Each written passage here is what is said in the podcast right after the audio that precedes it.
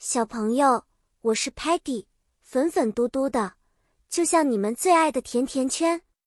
我特别喜欢探索新东西，今天就让我带你们去发现 “open” 和 “close” 这两个单词的奇妙之处吧。我们每天都会用到 “open” 和 “close” 这两个词，就是我们打开和关闭东西的时候哦。“open” 可以表示开启门窗，也可以是开始一个活动。Close 就是关闭或结束的意思。记得哦，open 和 close 通常放在动词的位置上。比如，我们到了一家店前，看到门上的牌子写着 open，那就意味着我们可以进去。当店铺打烊时，门上会挂着 close 的标志，那就说明我们不能进去了。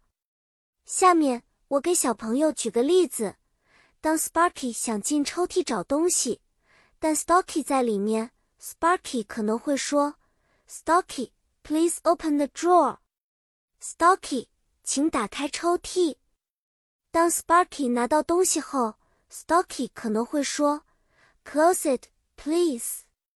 I need my private space。”请关上它，我需要我的私人空间。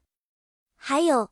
Tellerman 有时会和我们说：“Let's open a new file。”我们打开一个新文件吧。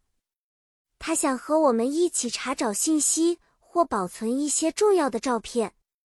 到了晚上，我们结束一天的冒险时，Muddy 可能会跳着说：“Time to close the lights and say good night。”是时候关灯说晚安了。